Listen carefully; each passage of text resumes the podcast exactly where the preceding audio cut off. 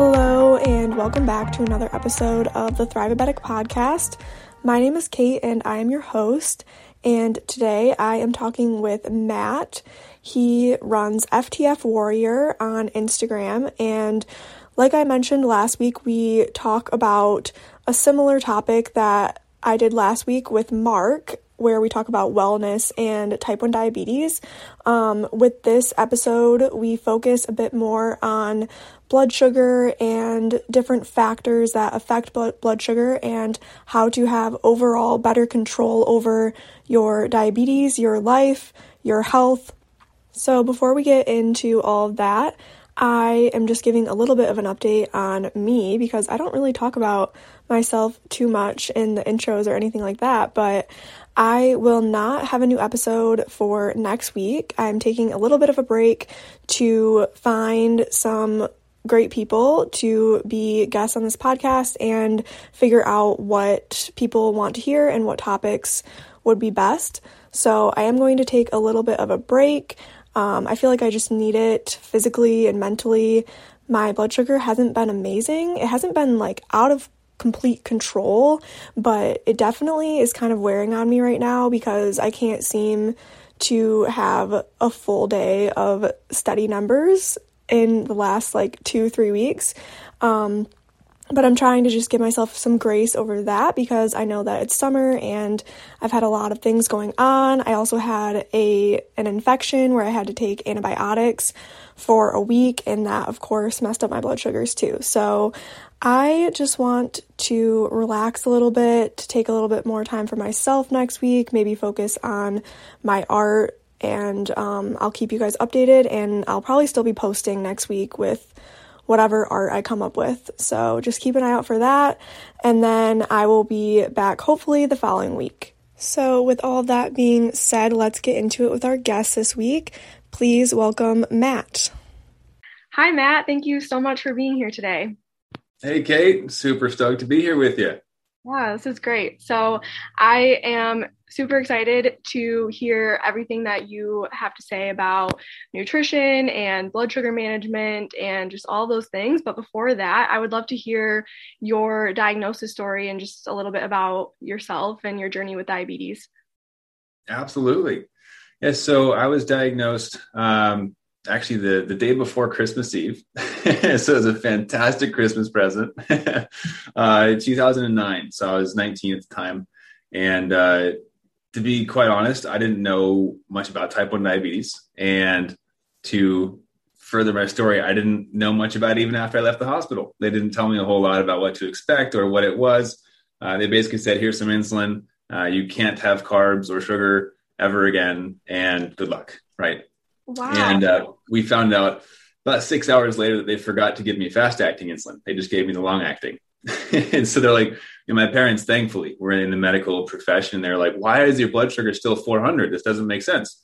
And uh, yeah, turns out they never gave me the fast acting. So I had to go back to the E R, and uh, it was a fun night. But the experience overall, thankfully, like I said, my family is familiar with the medical world. So they were on board with learning about it and helping me to adjust.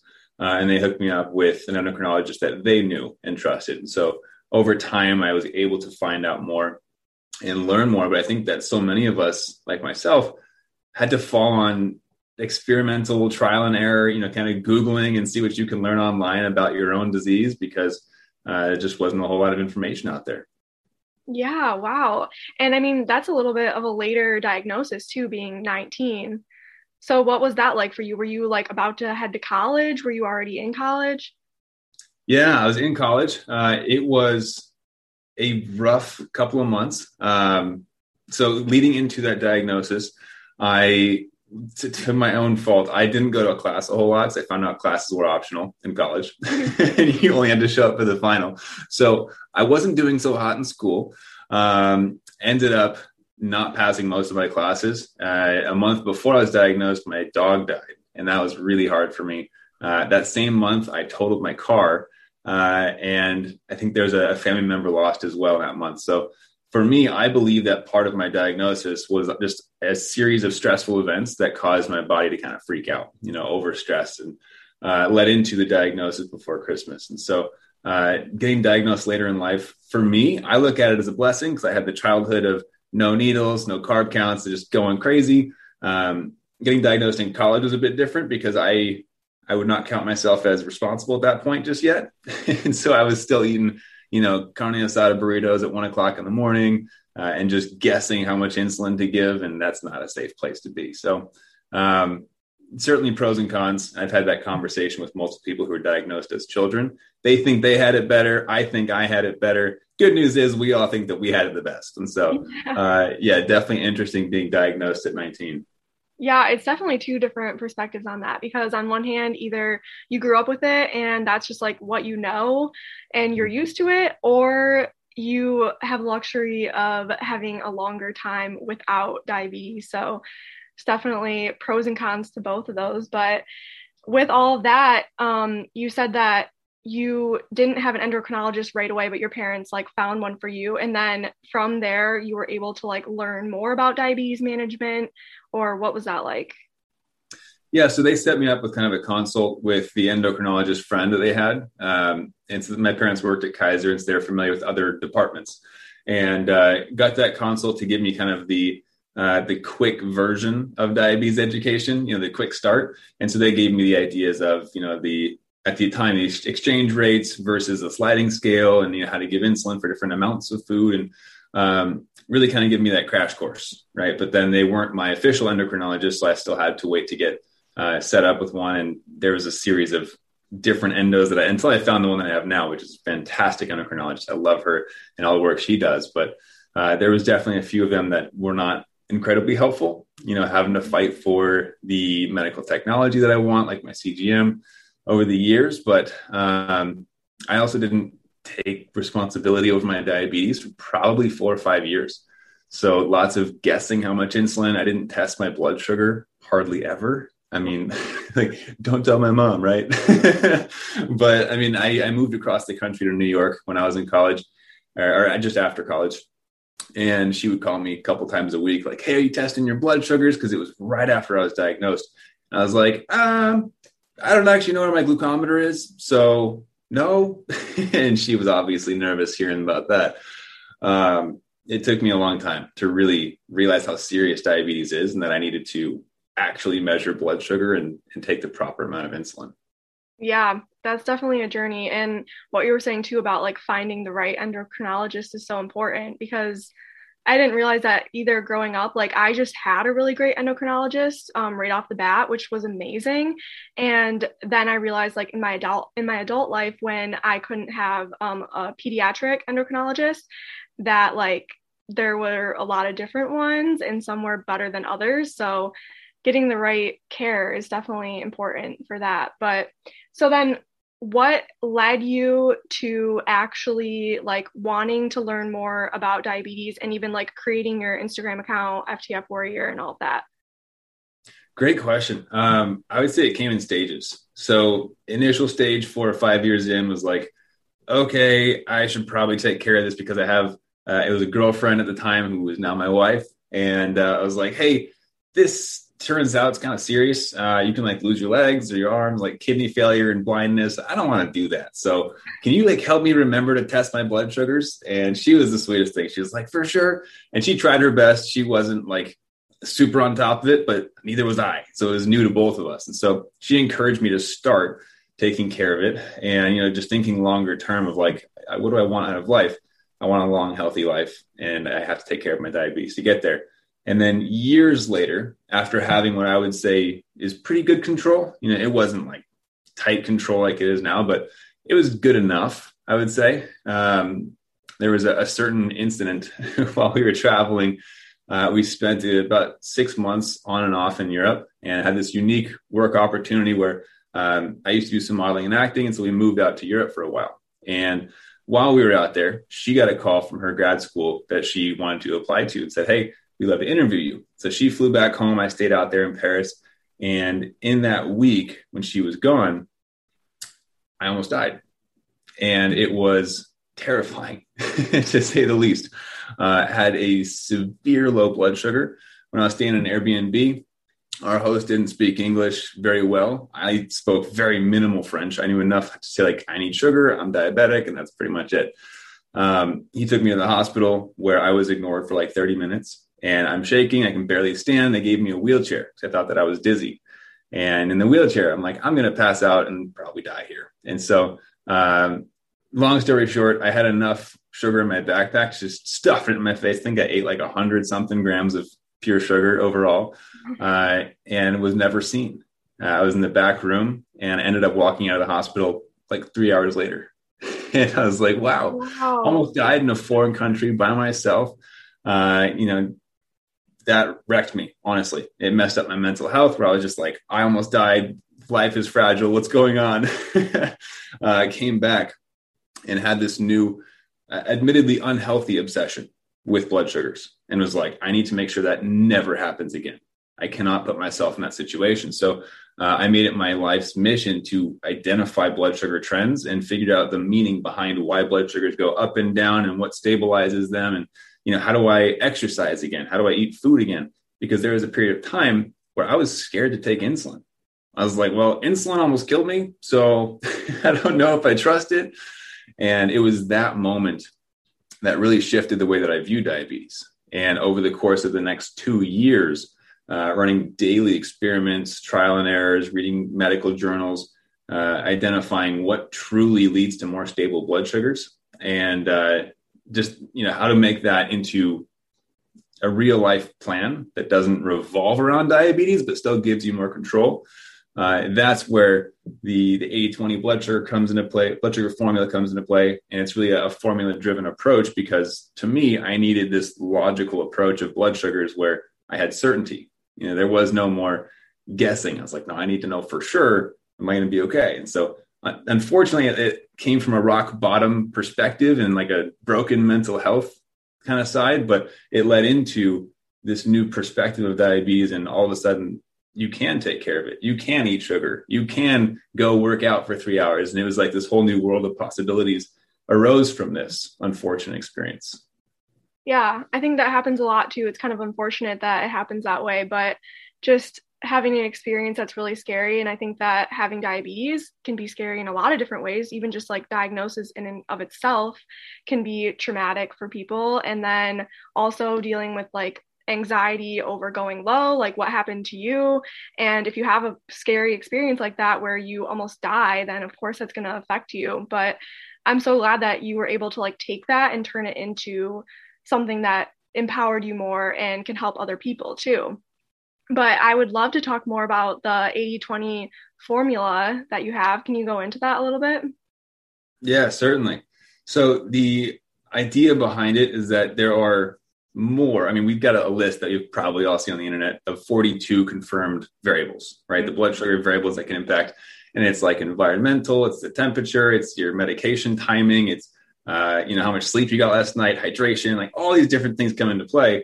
But who can possibly always be tracking forty-two variables at once and control them? Well, you know, spoiler alert, you can't even control some of them, like your hormone fluctuations. And so yeah. there's no, no need to attempt to track and control every single one of those variables. And so what we decided to focus on is three key pillars that have the biggest swing uh, on blood sugar impact. And that is your insulin, whether it's your dosing timing, the dosing amount, uh, the structure of strategies surrounding it, your activity levels. So the different types of workouts, anaerobic versus aerobic, Um, the intensity, duration of the activities. And then the third is food, right? Different types of macronutrient profiles, glycemic structure, uh, and looking into how we can live our best life while doing the least amount of work on diabetes itself, uh, because it really can become an intrusive disease. You know, it really has its fingers in every part of your life if you let it. Mm-hmm. Yeah, I mean, it's crazy how it's all intertwined too, because I had never seen the um, the forty-two variables that affect blood sugar. And I know you've said like on your podcast before that like there's probably even more than that too, because there's just so many things that can affect it that we don't even know about yet. Um, and like when I was diagnosed with diabetes, I I never knew that there were all these different factors that could affect it. Like no one told me that. It was just like, check your blood sugar, eat food, count the carbs, take the insulin and then just like figure it out from there. And I remember like growing up and just like trying to do everything perfect, like making sure that I counted the right amount of carbs and ate only that amount, and then being so frustrated when my blood sugar was still high or still like felt like it was out of control. And so, yeah, I mean, it's crazy that like we, we, how far we've come in figuring out how all these things interact with each other and how that affects our diabetes and management. So just one hundred percent give like, for people who haven't seen like the forty-two var- variables, um, what are some of those other ones that are pretty major in affecting your blood sugar? Yeah, I would say, well, one of the major ones that we don't have control over, hormone fluctuations, uh, both male and female, but female, sorry, you guys have it rougher, you know, uh, with your cycle, it throws a lot of things out of whack. And, um, sleep schedules, you know, I just got back from a trip to Nashville, and the time difference can throw things off because your circadian rhythm is thrown off, and uh, you know, things you just don't think about, you know. And, and I had somebody in my Instagram comments was like, "What? Why have I never been told that time zones can affect your blood sugars and changing your basal settings?" I'm like, mm-hmm. right? Yeah, I used to travel all the time, and I never changed anything, you know, before I knew all this stuff. Uh, I would say hydration has a lot more of an impact than most people realize, not on diabetes alone, but on life in general, like non-diabetics included. Nobody drinks enough water. It's nuts. Um, but I would stick to the, the exercise amounts and the types of food that you're eating have the most direct impact on blood sugars. Uh, and there's a lot of different trains of thoughts on that as well. Like what type of exercise is best. And that depends on who you ask. Like I can share my perspective as a master fitness trainer, but an exercise physiologist might have a different perspective, mm-hmm. or someone who is uh, a HIIT trainer for Orange Theory, right? Like they're all going to have different thoughts on which is best. Similarly with your diet, some people say low carb is the best, or keto or vegan or paleo or eat what you want, or if it fits in your macros. Like there's so many different ways that you can take this. And ultimately it's about finding two things: what delivers your results that you're after. You know, so if you're trying to build muscle, you're not going to go run and that's your only exercise, right? You're going to have to work out. Uh, and then two, does it fit in your lifestyle? So if you say, okay, I'm going to be carnivore, but in your head, you're like, I hate eating meat because I'm an animal rights activist. Well, you're not going to be carnivore for long because it's this internal battle, right? And so it's about what gets you results and what fits in your lifestyle. And that's how you determine like the best path for nutrition and for fitness and diabetes management even as well. You know, some people prefer to log every blood sugar number. Some people, that would drive them insane. And so it's about finding what works best for you. Yeah. So I feel like what you're saying is just that, like, it's really case by case and it depends on the type of person and what their lifestyle is like and so many different factors. Um, but you are a coach also. So do you do group coaching and individual, or what, what kind of coaching do you do? Yeah. So most of what we run is a group coaching program. We keep it small group because I prefer to know the individual needs of everyone. I, I never want to get to a place where I don't know the names of people in my program. Like that just wouldn't make sense to me. Mm-hmm. Uh, but we also have a one-on-one aspect for that exact reason, right? It has to be customized. You know, we all have different needs. We all have uh, different wants. I've got someone in my program now who's got some dietary restrictions. They they can't eat certain foods. It's not even a choice. It's just their body doesn't react well to it. Um, I've got somebody else who just had some issues with their spine. So their workouts are going to look way different than a teenager, right? And so, yeah, it has to be customized. And so we have both the group and the one-on-one aspect. So, and then what, what, um, how can people find that? Where is that at? Great question. Uh, so within that, I, I like to make sure that people are a good fit for what we offer. So you can't actually just like join and jump in and surprise me like, hey, I'm your new client. Uh, so what we do is there's actually a free training that we let people go watch to see if they like my style of coaching. And after that training's over, they have a chance to go uh, book a call and we have a conversation to see if the goals are lining up, if the lifestyle, if we can make it work. So um, to go check out that free training, if somebody were interested in just seeing how I operate and kind of learn about. Actually, I talk about that time where I almost died in that training as well. So uh, that's actually over at diabetes in action dot com. Okay, cool. I will link that in the show notes then for sure. Um, cool. But just to switch gears a little bit, can we talk a little bit about diet and how that impacts people. I mean, I know there's lots of different factors that we talk, as we talked about, and it depends um, on the type of person too, what they, what kind of goals they have and what they like to eat and all of that. Um, but I saw on your Instagram, this might've been from a while ago, that you eat mostly plant-based. Is that still true for you?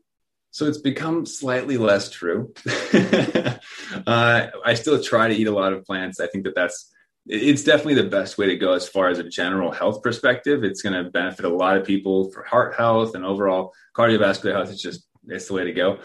But uh, we had a dietary shift in our little family recently. Um, I don't know if you're aware of this, but we're actually expecting our first child, and my wife's pregnant with uh, our daughter, which we're super pumped about.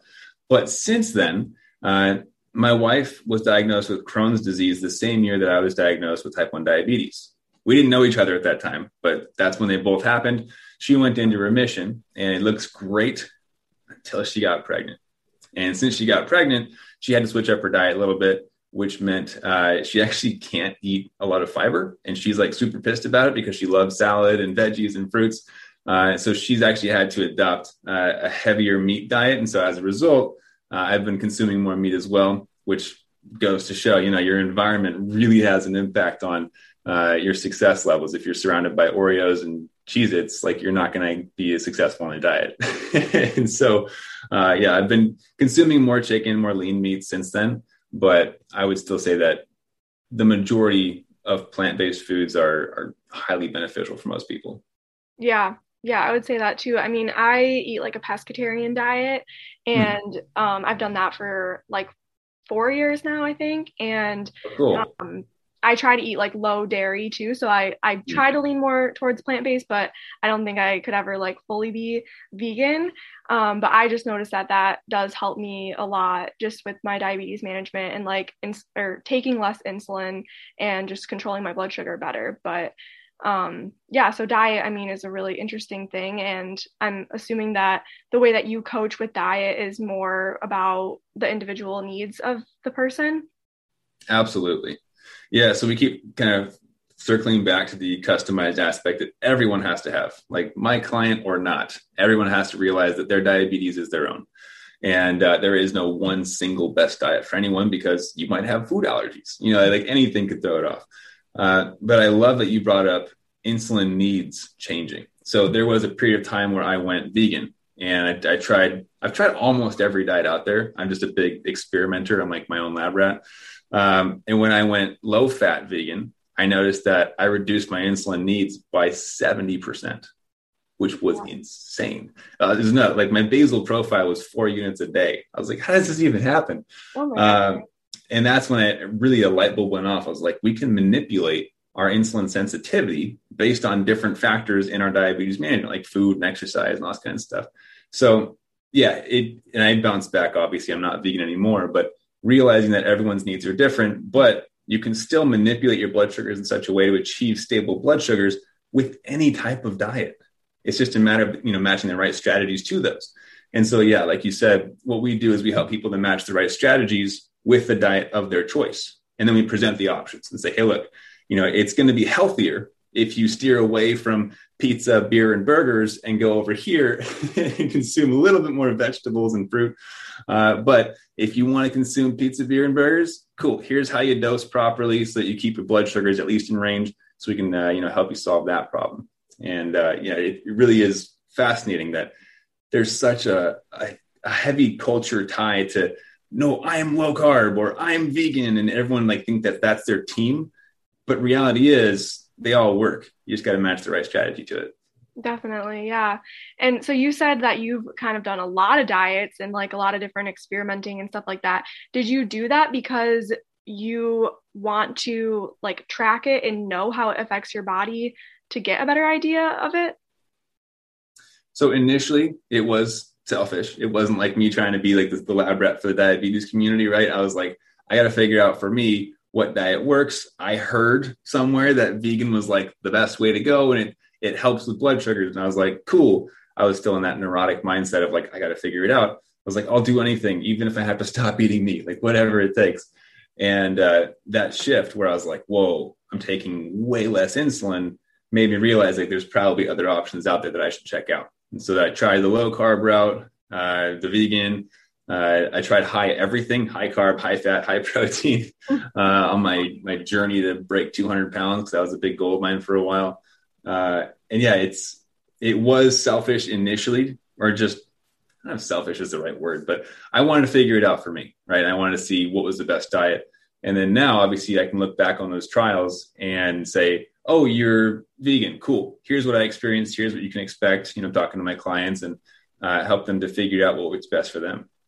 Okay. Yeah. I'm sure that's helpful too, since you've had that experience yourself of trying different things out. But um, yeah, just with diet, or I guess outside of diet too, um, what has been the biggest like game changer for you in being able to control your numbers and just manage diabetes better? The biggest game changer, I would say there's two different sides to it. One is, I think becoming more, people are more aware of it now, and that's your mindset. Understanding that type one doesn't have to be the end of the world. You know, it, it sucks. Yeah, it's not like a fun thing, but uh, like we talked about earlier, you know, it's post-adversarial growth, or also known as post-traumatic growth. Getting diagnosed with diabetes, honestly, made me a stronger person. It made me stand up and like fight for my life. And I'm like, okay, cool. Uh, like I wouldn't have known about nutrition or fitness, or I'd probably still be eating California burritos at one o'clock in the morning if I never got diagnosed. Uh, so mindset's huge, and recognizing that things aren't inherently bad. Like we assign good or bad to the events we experience in life, you know, uh, but the, the more practical kind of gold nugget that I would say that I've encountered was the idea that we can manipulate our blood sugars. So if I see on my C G M that I'm rising rapidly, I don't have to just sit there and take it and go, oh man, the rest of the day is a wash. You know, I can think through like, okay, drink water to help the insulin circulate. Maybe take some more insulin because maybe I didn't take enough and I miscounted. If I go for a walk, that's going to help things come down faster as well, you know, and piecing together different strategies that I can take action with. So I think taking action, um, coupled with, of course, the understanding of how blood sugars work, those empowered me. It's like, oh, okay, cool. I can make choices that set me up for a better day. Yeah, for sure. That's really helpful too. So for someone who's just like super overwhelmed with diabetes and just like feeling horrible about it, feeling super out of control, and they want to be better at it, but they're just like feeling like stuck and burnt out from diabetes, what would you say to them? It happens to all of us. uh, yeah, burnout, not liking diabetes, feeling down. Everyone's gone through it, no matter what they show on social media or don't show, right? Um, I've gone through multiple bouts of severe depression, like just being completely honest with you. Um, like I came back from that trip, right, where I almost died. I went in to see like a mental health specialist and came out with a new diagnosis that I'd never seen before. Uh, they labeled me with P T S D, panic attacks, severe anxiety, and I think there was something else too. None of those I had had before.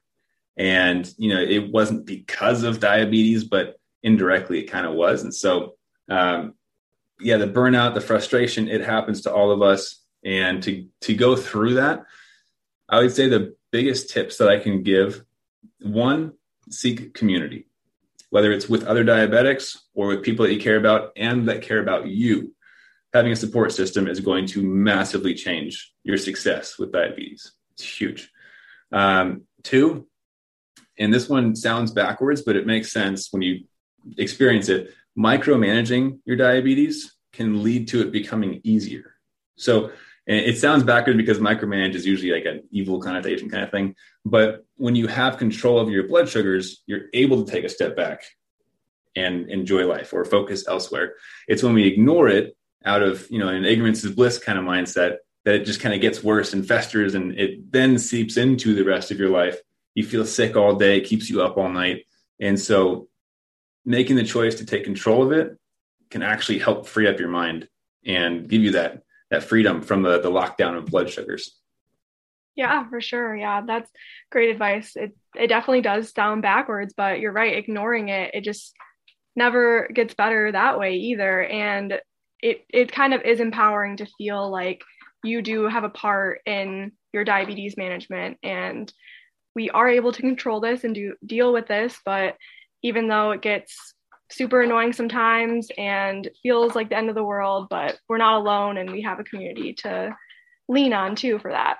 So how can people um, find you on social media and connect with you? And then um, also, I wanted to touch on the virtual event that you have coming up in the fall as well, if you can talk about that.